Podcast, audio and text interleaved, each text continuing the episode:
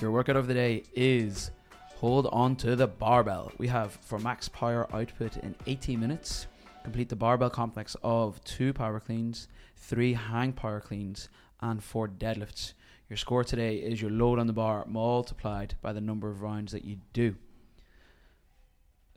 Things to clarify a barbell complex means we don't let go of the bar.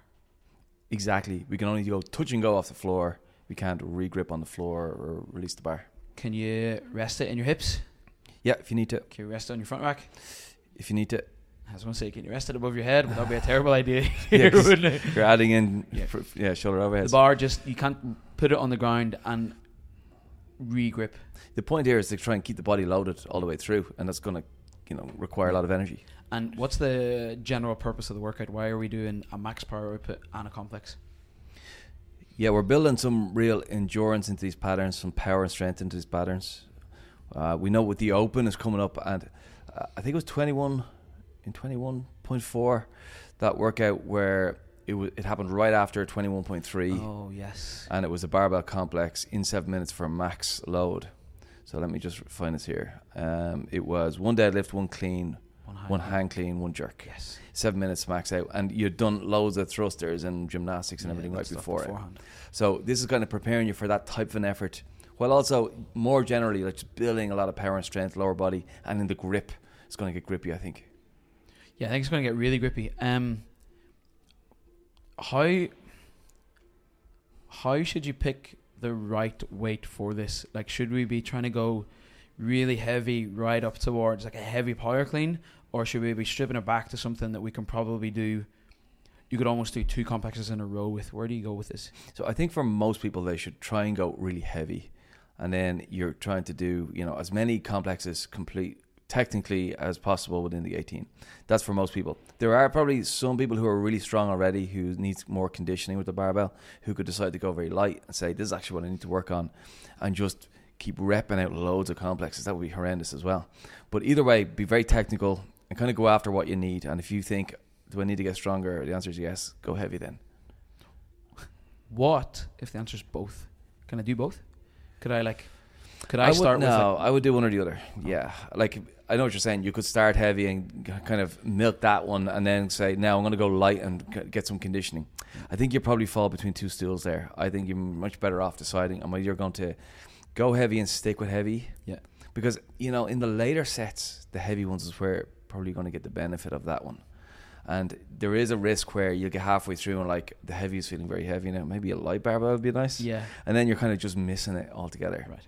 So I would go. I would decide what you need, which is the thing that you probably need to improve on, not the thing you like, and go after that.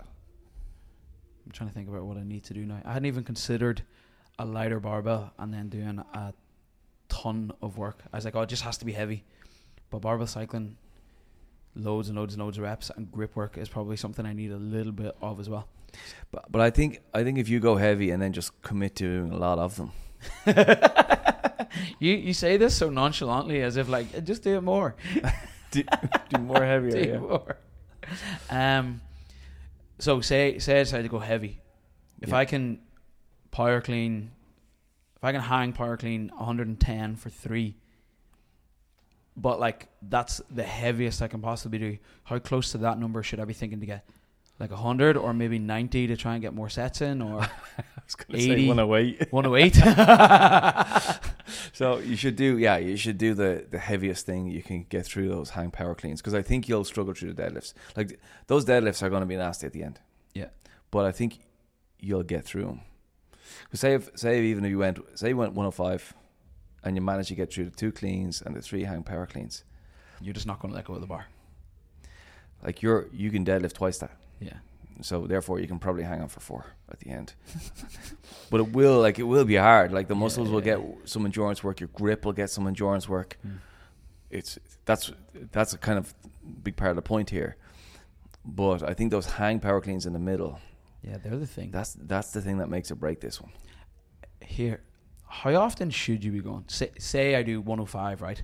Mm-hmm. and I do the first round and the two power cleans, three hang power cleans, four deadlifts. Say it takes me 25 seconds. How do I know when to do try another round? I think you within within a minute of your finishing, you'll be able to go again. But I think that'll get longer and longer Yeah. then.